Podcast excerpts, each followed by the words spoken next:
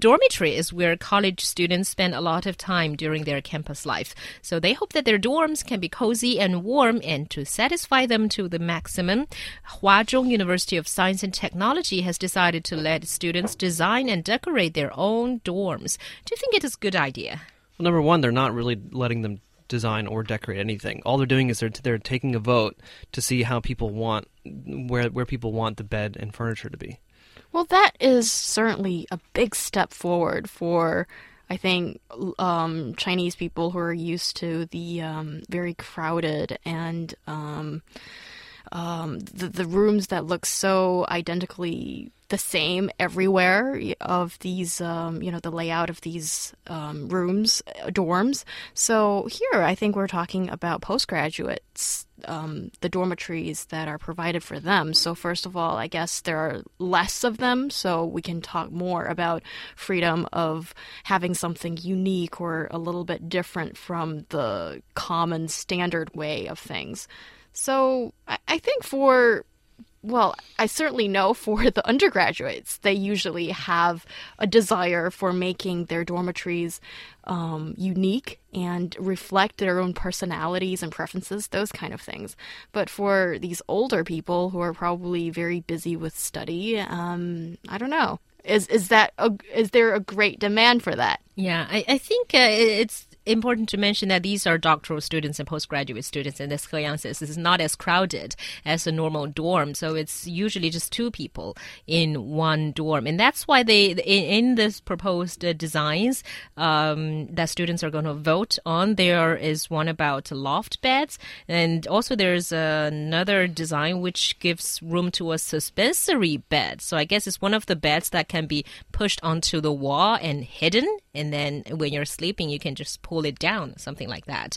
And th- that's definitely, I would say, better than a Those normal things are dangerous, though.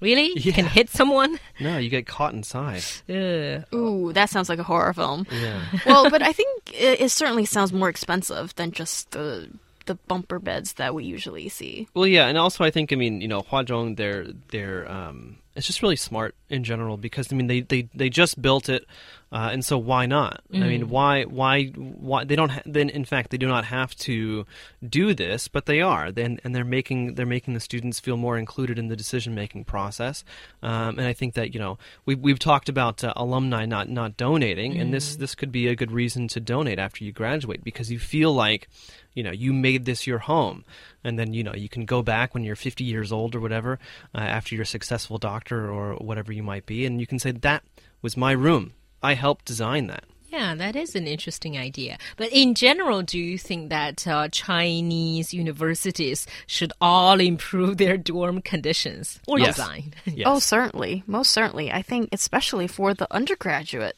dormitories because usually you have six people, if not more, cr- uh, crushed into one small room. And then I think usually in these dormitories, um, it's just beds and then very small place for desks, and that's it.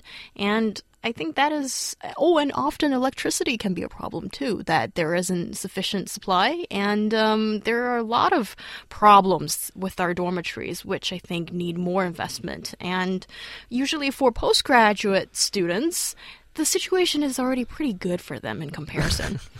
yeah because they're, i mean they're already part of an elite i would say. So i mean it's just it's a bit easier to serve them. I would say that yes of course dorm rooms um, do need to be changed. Dormitories in general do need to be changed. However i just want to add a, a small caveat to that. I don't think that things should be made too easy because part of part of the process of going to university, at least for the first or, or, or second year, is is it for it to be difficult, for it to be a learning process, and for it to be challenging, not just academically, but also personally. And so so yeah, I mean, I think that you know having six six people in a room is obviously way too much. Uh, you know, not having enough electricity for everyone is obviously going too far. But at the same time, you know, keep keep things a little bit challenging for these yeah, kids. I do agree. Very short final question Who should be funding it? Because it costs. The university. I oh. think the university or the government should be the prime donor in this. So nobody's sense. saying the students should fund it. No. right? All right, and that's it for this edition of Roundtable here on Easy FM. Thank you for listening.